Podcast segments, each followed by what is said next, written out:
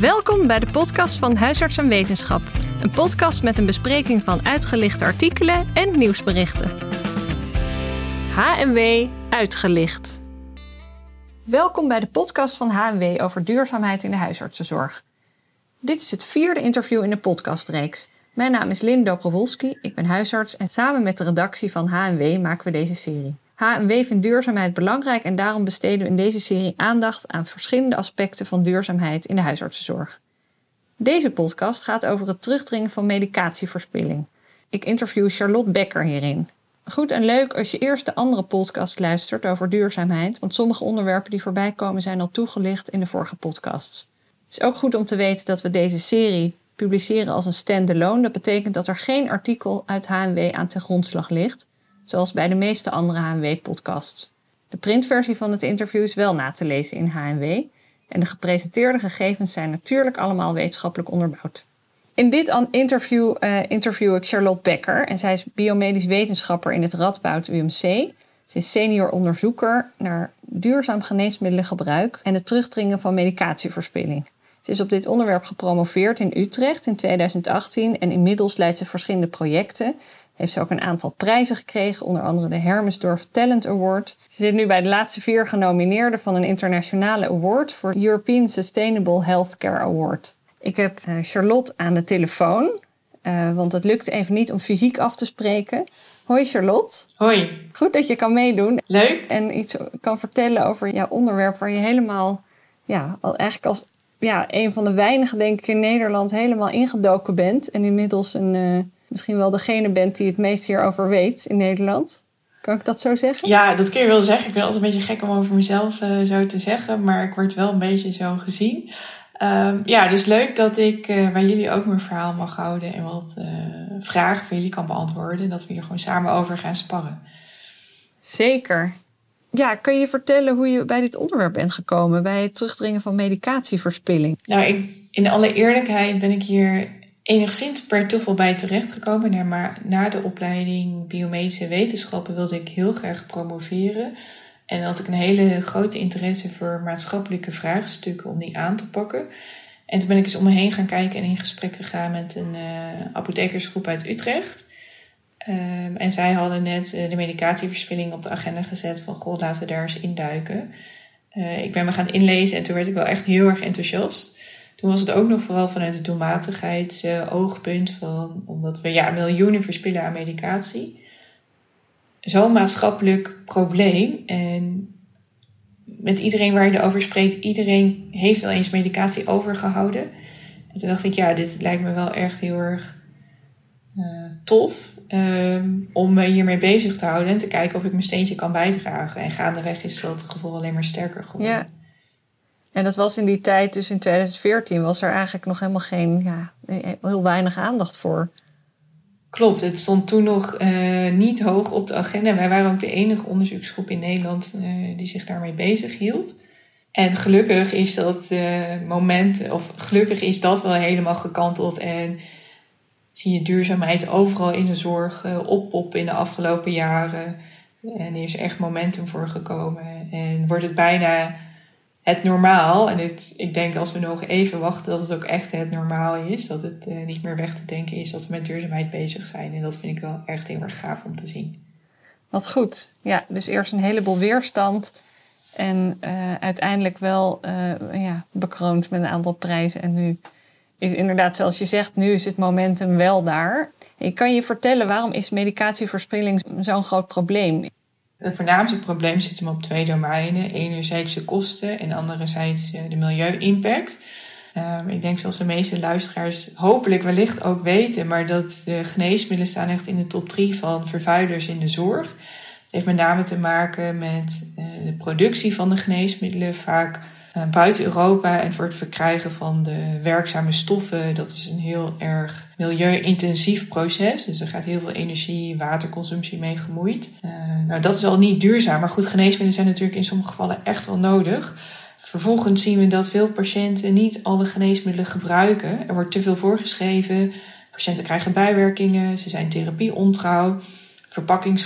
Passen niet bij de hoeveelheden die patiënten nodig hebben. Zouden dus medicatie over. En op dit moment belandt al die medicatie in de afvalton en wordt het vernietigd. Uh, dat wordt dus verbrand. Dat leidt ook weer tot CO2-uitstoot. En we weten ook dat niet elke patiënt de medicatie terugbrengt naar de apotheek voor die vernietiging, maar het ook thuis door de wc gooit of thuis in het afval uh, deponeert. En zeker als je door de wc gooit, leidt het direct tot milieuvervuiling. Ja. Ja, heb je gegevens vanuit de eerste lijn? Hè? Hoeveel medicatie wordt er voorgeschreven die uiteindelijk niet wordt gebruikt? Ja, we hebben daar zeker wat uh, gegevens over. Dus we hebben gemeten wat patiënten terugbrengen naar de openbare mm -hmm. apotheek. Uh, dat hebben we in zo'n 40 apotheken gedaan. En daar hebben we gedurende een week lang geregistreerd wat er terug wordt gebracht. En wat we daarbij zagen is dat er echt een diversiteit aan geneesmiddelen terugkomt. Dat is natuurlijk ook logisch. We schrijven heel veel verschillende geneesmiddelen voor. Uh, maar grofweg kun je zeggen dat zo'n 30% van de patiënten medicatie overhoudt. Dat is meer als je cross-sectioneel kijkt. Als je patiënten echt over hele lange tijd volgt, dan zie je dat elke patiënt op een bepaald moment in de behandeling wel medicatie overhoudt. En dat kan, kan soms gaan om een enkele pil tot aan echt verschillende doses die ongebruikt overblijven. Ja. En het lastige daarbij ook nog is dat uh, we niet altijd weten wat patiënten thuis overhouden, thuis weggooien, uh, achter deurtjes stoppen. Uh, omdat gewoon niet alles terugkomt naar de apotheek. Nee, snap ik. Het is natuurlijk ook lastig te meten, maar het is wel, ja. ja als je nu zegt, jullie hebben een onderzoek daarnaar gedaan en ongeveer 30% van de patiënten houdt medicatie over, dat is best veel toch? Dat is zeker veel. Ja, ook al is het een onderschatting, dan uh, laat dat al zien dat er echt een probleem is. En dat zien we ook wel als we naar al die afvaltonnen kijken aan geneesmiddelen die terugkomen, die op dit moment gewoon vernietigd worden, waarvan het merendeel gewoon van goede kwaliteit is. Ja, ja, bizar eigenlijk hè? En hoe zit het met de kosten van die verspilde medicijnen? Ja, ook de kosten zijn echt aanzienlijk. En dat vind ik ook nog steeds onvoorstelbaar. We herkennen allemaal het beperkte zorgbudget en de druk op de zorgkosten. Maar de geneesmiddelen die wij weggooien, het prijskaartje wat daar aan hangt, dan hebben we het over minimaal 100 miljoen euro op jaarbasis, wat we in Nederland weggooien. Sorry. En ook dat is zeer waarschijnlijk echt een onderschatting. En het gaat echt om grote bedragen. Uh, dus daar moeten we ook echt iets mee. Um, en dat is ook een quick win, hè? dat is het laaghangend fruit. Als we dat kunnen terugdringen, dan houden we de zorg ook een beetje betaalbaar of kunnen daar ook aan bijdragen. Bizar veel. En is dat dan met name, want kijk, de huisartsen schrijven natuurlijk het grootste deel van de medicatie voor. Heb je een idee in hoeverre die kosten vanuit de eerste lijn en de tweede lijn zijn? Kijk, ja, dus het grootste gedeelte van de kosten van die medicatieverspilling, dat is echt toe te schrijven aan de dure geneesmiddelen, dus die in de tweede lijn worden voorgeschreven. Ja.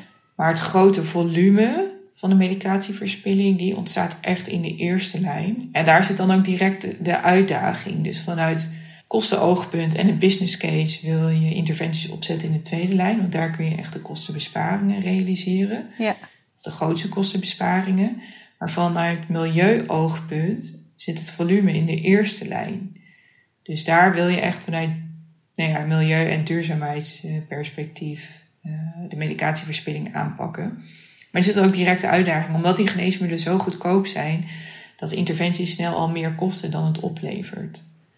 Vanuit kostenoogpunt, maar dat is. En wat bedoel je daarmee? Ja, dat het natuurlijk, het, het kost dan meer om de, daar de medicatieverspilling aan te pakken dan dat het financieel oplevert. Maar het levert wel milieuwinst op. Nee, dus waar ik me echt ook voor wil inzetten, is dat we als we medicatieverspilling terugdringen, dat we de kostenbesparingen daarbij realiseren in de tweede lijn. Ja. En ook milieu-impact uh, terugdringen. En dat we daarmee ook interventies in de eerste lijn kunnen uitrollen, die niet kostenbesparend zijn, maar wel positieve impact hebben op het milieu. Ja, ik snap het. Oh ja, ja. ja, want uiteindelijk, de, als we de milieu-impact ook in de eerste lijn terugdringen, dan op de lange termijn zal dat ook positief effect hebben op de publieke gezondheid. Mm -hmm. Want uiteindelijk, en dat is natuurlijk wel lastig, ook als je bijvoorbeeld een business case opstelt of een, uh, een heel model rondom uh, de milieu-impact. Uiteindelijk resulteert dat ook weer in lage zorgconsumptie en dus ook minder zorgkosten. Lage zorgconsumptie, hoe bedoel je dat? Nou, we weten dat ja, een negatieve milieu-impact, of medicijnen dragen bij aan de milieu-impact van de gezondheidszorg en dat uh, de gezondheidszorg in die zin ook weer een negatieve impact heeft op de publieke gezondheid. Ja, dus een gezonder milieu is gezonder voor de patiënt die minder, dan minder pillen nodig heeft. Ja. Dus in de eerste lijn wil je met name het volume verminderen. En eigenlijk meer in het kader van duurzaamheid. Duurzaamheid uh, beter voor het milieu en daardoor ook beter voor de gezondheid van de patiënt. En in de tweede lijn zit je meer op kostenbesparing van de duurdere medicatie.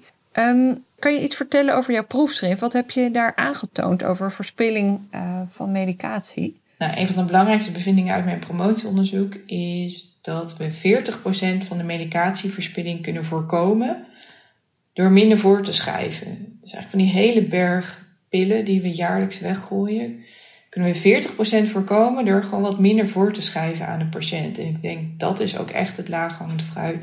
Dan zetten we in op preventie. En ook in het kader van circulariteit is preventie echt nou ja, de allereerste stap en de meest gewenste stap waar je op in wil zetten. Min, gewoon minder pillen, maar ook minder vaak pillen voorschrijven.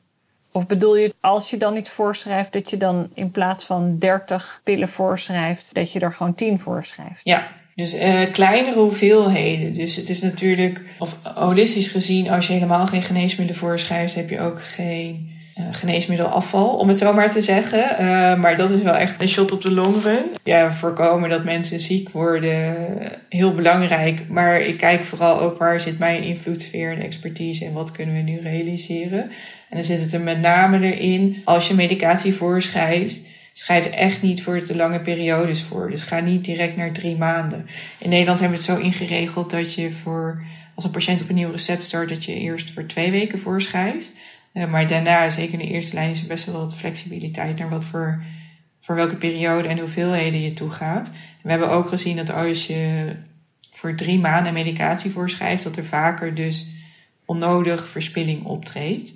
Ehm, en dan zou ik dus echt pleiten voor kijk vooral waar het kan. En daar zit dan ook direct de uitdaging of je per individuele patiënt kan inschatten of je toch voor één of twee maanden kunt voorschrijven. Ja.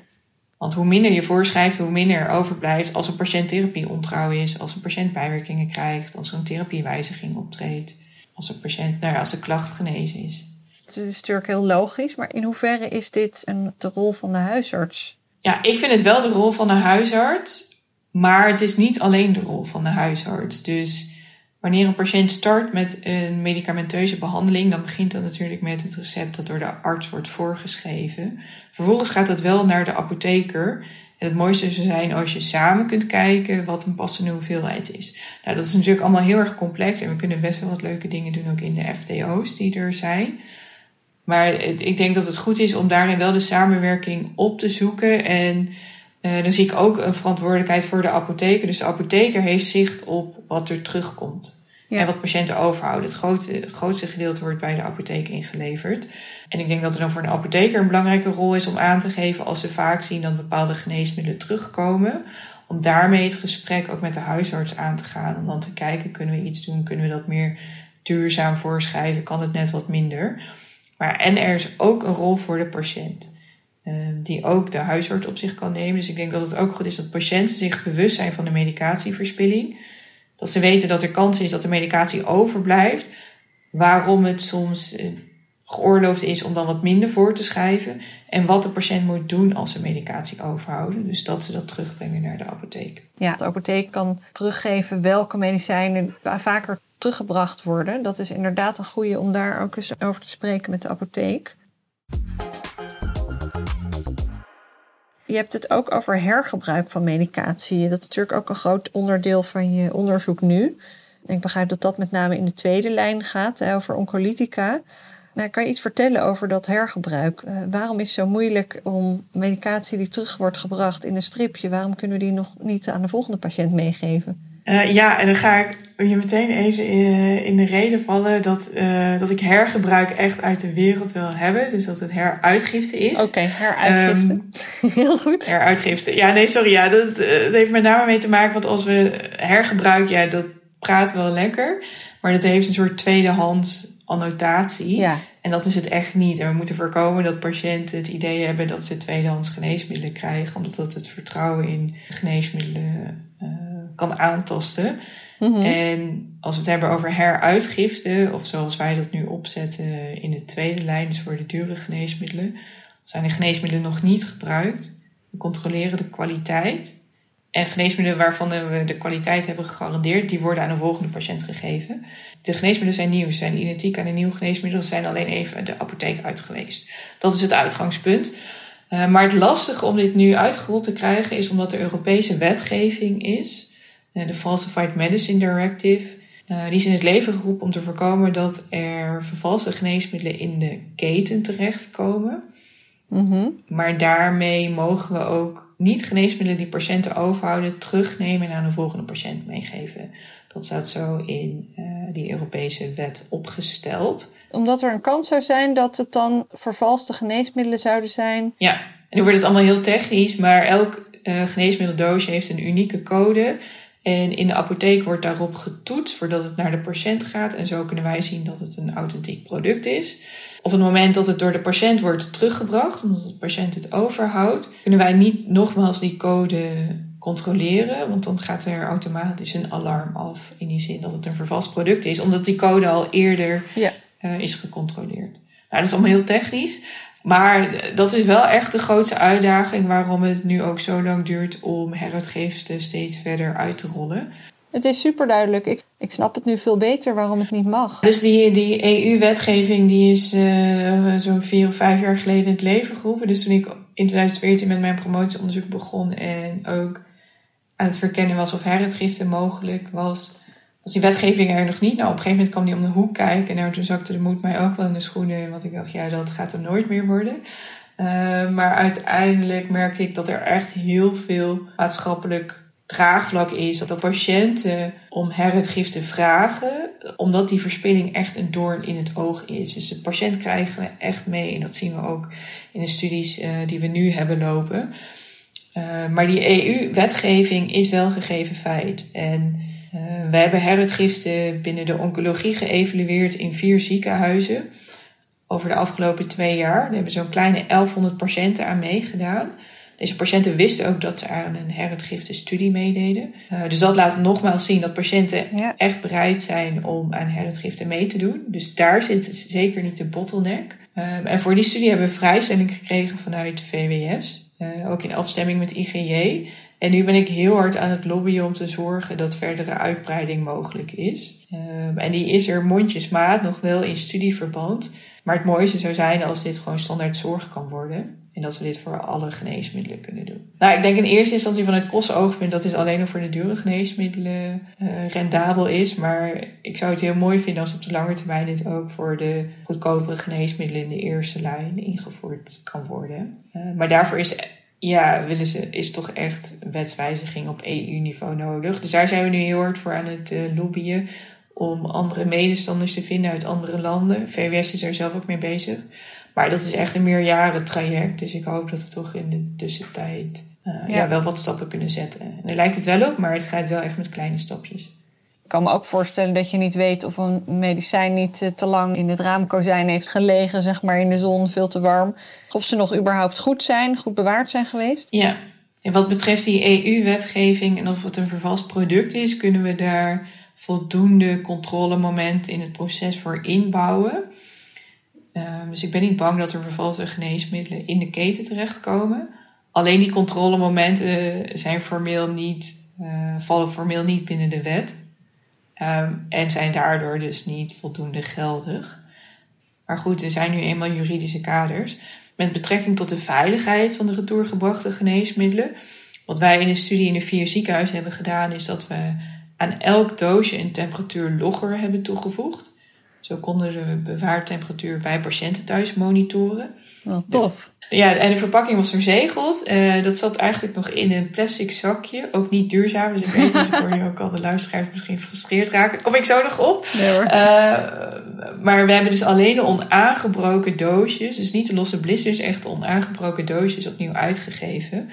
En we hebben deze maatregelen genomen omdat we de eerste zijn wereldwijd om heruitgifte binnen de reguliere patiëntenzorg op die manier te evalueren.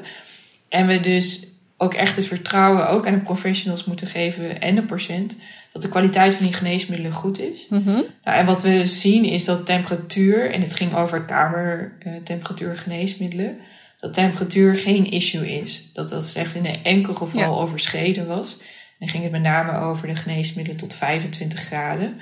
Ehm, en waar we nu dus ook naar aan het kijken zijn, kunnen we niet van die temperatuurloggers afstappen. Dus we hebben nu data dat dat veilig kan. Temperatuur is geen issue. Dan hoeven we hopelijk die materialen ook niet meer te gebruiken. Omdat het ook niet duurzaam is om dat aan elke verpakking toe te voegen. Mooi onderzoek. Jeetje, maar het zijn dus een heleboel stappen die je moet zetten voordat je een medicijn kan gaan heruitgeven. Ja, maar uiteindelijk is het uh, goed uitvoerbaar in de apotheek. En ik hoop dat we in de toekomst, als we ook minder materialen nodig hebben, dat we daardoor ook minder stappen in de apotheek hoeven te ondernemen. Dan gaat dat ook weer efficiënter. En onderaan de streep, in ieder geval voor de dure geneesmiddelen, dus binnen de oncologie, is het nog zeker kosteneffectief. Oké. Dus het is ook rendabel voor de apothekers om hier aan mee te doen. Ja, en dan eh, wel met de kanttekening of wat we nu hebben gedaan, is dat we alle geneesmiddelen die opnieuw zijn uitgegeven, die hebben we gecrediteerd bij de zorgverzekeraar. Dus het is geen verdienmodel voor de apotheek geweest. We zijn natuurlijk wel aan het kijken van als je als apotheek toch wat tijd en personeel hierin investeert, of je, dat, of je in ieder geval die kosten gedekt kan krijgen. Mhm. Uh, maar dat uiteindelijk onderaan de streep het een verdienmodel voor, voor de hele maatschappij is. Ja. Dus de vraag van als het naar de zorgverzekeraar gaat, wat merkt de individuele patiënt daarvan? Maar ik denk dat alle beetjes uiteindelijk helpen om uh, kostenbesparingen te realiseren. Absoluut. Nou, wat, wat leuk om te horen dat je zo ver bent gekomen om dit allemaal uit te zoeken. En uh, nou ja, het klinkt dus ook heel ingewikkeld met al die regelgeving. Hoe zit het in andere landen met dit soort uh, heruitgiftesysteem? Je zei al net van we zijn de eerste, maar is, zijn er, is er ook zoveel medicatieverspilling in andere EU-landen? Ja. ja, dus medicatieverspilling is een wereldwijd probleem. En er zijn best wel wat EU-landen die inzamelacties hebben of ongebruikte medicatie inzamelen. Uh, in een enkel geval wordt er ook aan donatie gedaan. Dus dat het bijvoorbeeld naar uh, onontwikkelde landen wordt gedoneerd. Uh, maar dit wordt ook door de WHO afgekeurd. Met name omdat je de kwaliteit van die retourgebrachte geneesmiddelen niet kunt garanderen.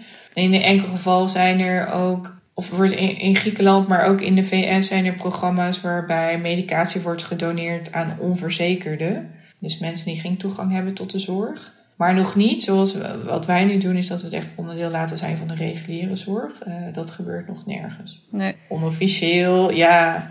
Ja, iedereen kent natuurlijk de verhalen. Ja. Precies, dat er af en toe wel een doosje over de toonbank ja. gaat. Ja. ja, jeetje, interessant. Ja, dat maakt het ook uh, vanuit mijn rol als wetenschappelijk onderzoeker maakt het, is het heel erg interessant om daarin voorop te lopen. Wat we wel merken, ook met die EU-wetgeving, dat dat echt een nadeel is. Omdat je dan echt alle beren op de weg moet wegnemen. Uh, we hebben EU-medestanders nodig en dat is toch nog wel lastig. Uh, vanuit het ministerie is het juist geen voordeel om voorop te lopen als je buiten, je buiten de wet wil begeven. En kan je dat uitleggen? Ja, dus uh, kijk, het risico is omdat we nu niet conform de EU-wetgeving werken, dat bijvoorbeeld een grote multinational of een ander land zegt: Goh, Nederland houdt zich niet aan de wet. Uh, laten we daar eens even gaan toetsen vanuit de EU-inspectie wat ze daar precies aan het doen zijn of dat er sancties volgen. Ja, ja, ja. Dus in feite, ja, en we kunnen heel hard op de vingers worden getikt. Ik verwacht zelf dat het, of ik hoop dat het echt minimaal is, maar dat is wel waar onze huidige beleidsmakers voor vrezen. Ja. En daarom nog niet uh, mogelijkheden zien om dit gewoon nationaal breed uit te ja. gaan rollen. Ja, en nu doe je het allemaal in het kader van een onderzoeksverband. maar ik begrijp wel dat je met kleine stapjes steeds meer bereikt. Ja, klopt. En we gaan, we gaan nog steeds vooruit. En ook met kleine stapjes. En we komen echt wel verder. Dus daar ben ik ook wel echt heel trots op. Ook met het hele team waarmee we dat doen. Anderzijds, soms raak ik wel gefrustreerd. Want het is nog steeds een het is een simpel initiatief, hè, medicatie terugnemen en opnieuw uitgeven. Het is ook op het moment dat er verspilling is, dus het is nog steeds ook aan het einde van de keten. Uh, en toch gaat het heel langzaam. Ja, nou ja, dus door ja. al die regels. Ja, klopt. Het klinkt inderdaad super simpel, ja. maar de uitvoering is heel ingewikkeld. Als ik morgen naar de praktijk ga, wat kan ik dan doen? Nou, waar ik heel blij van zou worden, is als jullie, of, of de luisteraar of de huisarts, probeert om wat minder medicatie voor te schrijven. En er zijn natuurlijk heel veel patiënten die prima op een herhaalrecept van drie maanden kunnen. Maar kijk vooral welke patiënten nog niet stabiel op een therapie zijn, die net zijn gestart. Kan dan toch het volgende recept voor een kortere periode Ook voor patiënten in de terminale fase. Stem dat ook zeker af met de apotheker. Die heeft er ook niet altijd zicht op. Dus dat er daar ook niet te veel medicatie wordt meegegeven. Mhm. Minder aantallen. Ja, Maakt het uit of ik 20 of 40 milligram pantozol voorschrijf? Dat ligt aan de, de dagdosering eigenlijk voor de patiënt. Dus daar zou ik dan niet te veel aan sleutelen. Dus het, het uitgangspunt natuurlijk nog wel het juiste geneesmiddel voor de juiste patiënt in de juiste dosering. Maar kijk vooral en neem de patiënt daarin mee om niet direct naar drie maanden te gaan. Maar zeg gewoon, we gaan nog even Ja. voor één of twee maanden. En als het echt helemaal goed gaat en u weet zeker dat u ermee door wilt gaan, eh, dan, dan kunnen we uiteindelijk wel recepten voor drie maanden gaan uitschrijven. Ja, natuurlijk is dit een rol van de huisarts. Ik kan wel schrijven, ja, u krijgt nu 10 tabletten mee. En toch hoor je dan ook wel vaak dat, dat mensen dan zeggen... ja, ik kreeg er 30 mee, want dat was goedkoper. Hoe zit dat? Ja, dat is, eh nou, er enerzijds een rol voor de apotheker om dan toch niet de hoeveelheid op te plussen. Anderzijds zien we ook dat er nog steeds verkeerde incentives in het systeem zitten. Hè? Dus het, ja, je wordt ook als apotheek wordt je beloond door vooral veel geneesmiddelen eh, mee te geven aan de patiënt. Mhm. En we zien ook dat bepaalde zorgverzekeraars juist pleiten voor langere uitgiftetermijnen. Het Zilveren Kruis pleit voor eh 12 maanden in bepaalde gevallen. Ja, dat is ook in het kader van medicatieverspilling echt onwenselijk. Eh, maar ook omdat je dan de patiënt geheel ja, uit je zicht verliest.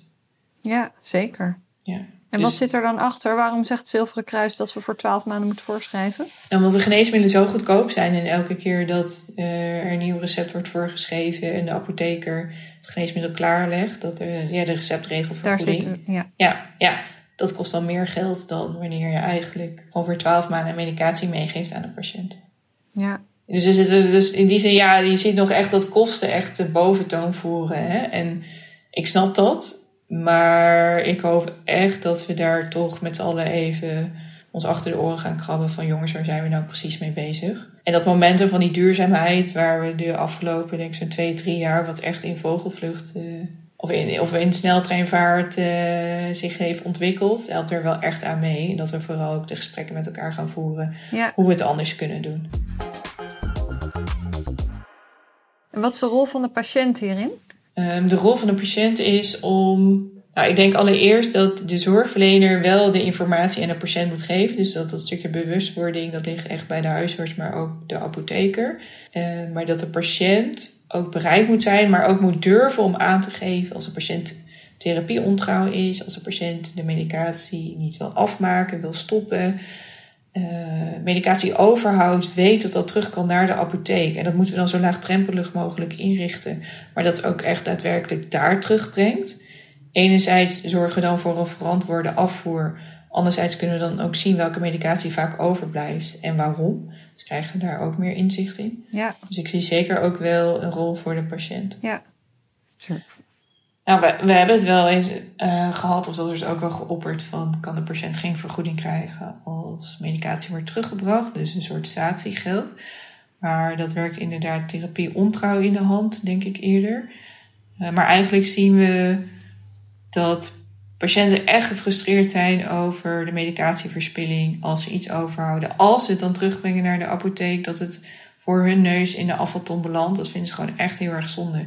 Ze zijn zich ook echt wel bewust van de medicatiekosten. Dus met name door goede voorlichting en hoe we daar met z'n allen een beetje beter van worden, krijg je de patiënt echt wel mee zonder direct een financiële stimulus voor de individuele patiënt in te richten. Maar het is wel goed om uit te leggen waarom we iets doen en wat dan het voordeel is voor iedereen. En dat het zeker geen verdienmodel is alleen voor de apotheek bijvoorbeeld. Ja. Stel nou dat wij minder pillen gaan voorschrijven.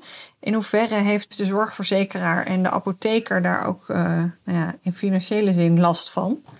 Ja, dus als er minder pillen worden voorgeschreven, ja, het model is nu nog zo ingericht dat hoe meer je voorschrijft, eh, hoe meer je daaraan verdient.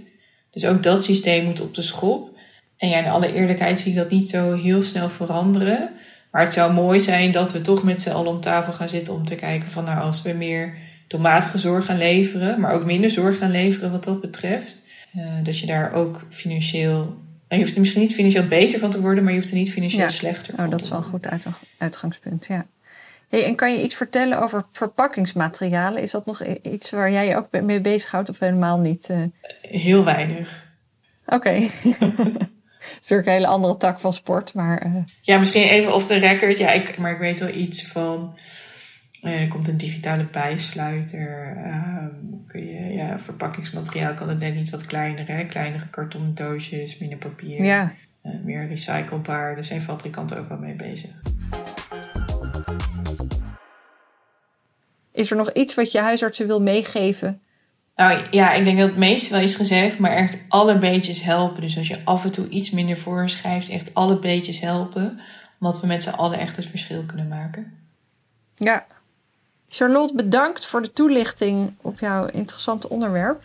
Bedankt voor je inzet hierin. Ik hoop dat we nog steeds verder komen, mede door jouw onderzoek. En dankjewel dat ik hier mocht zijn. Heel erg leuk. Ja, fijn. Dank. En uh, ja, wellicht horen we in de toekomst weer van je. Zeker. Ik ga mijn best doen.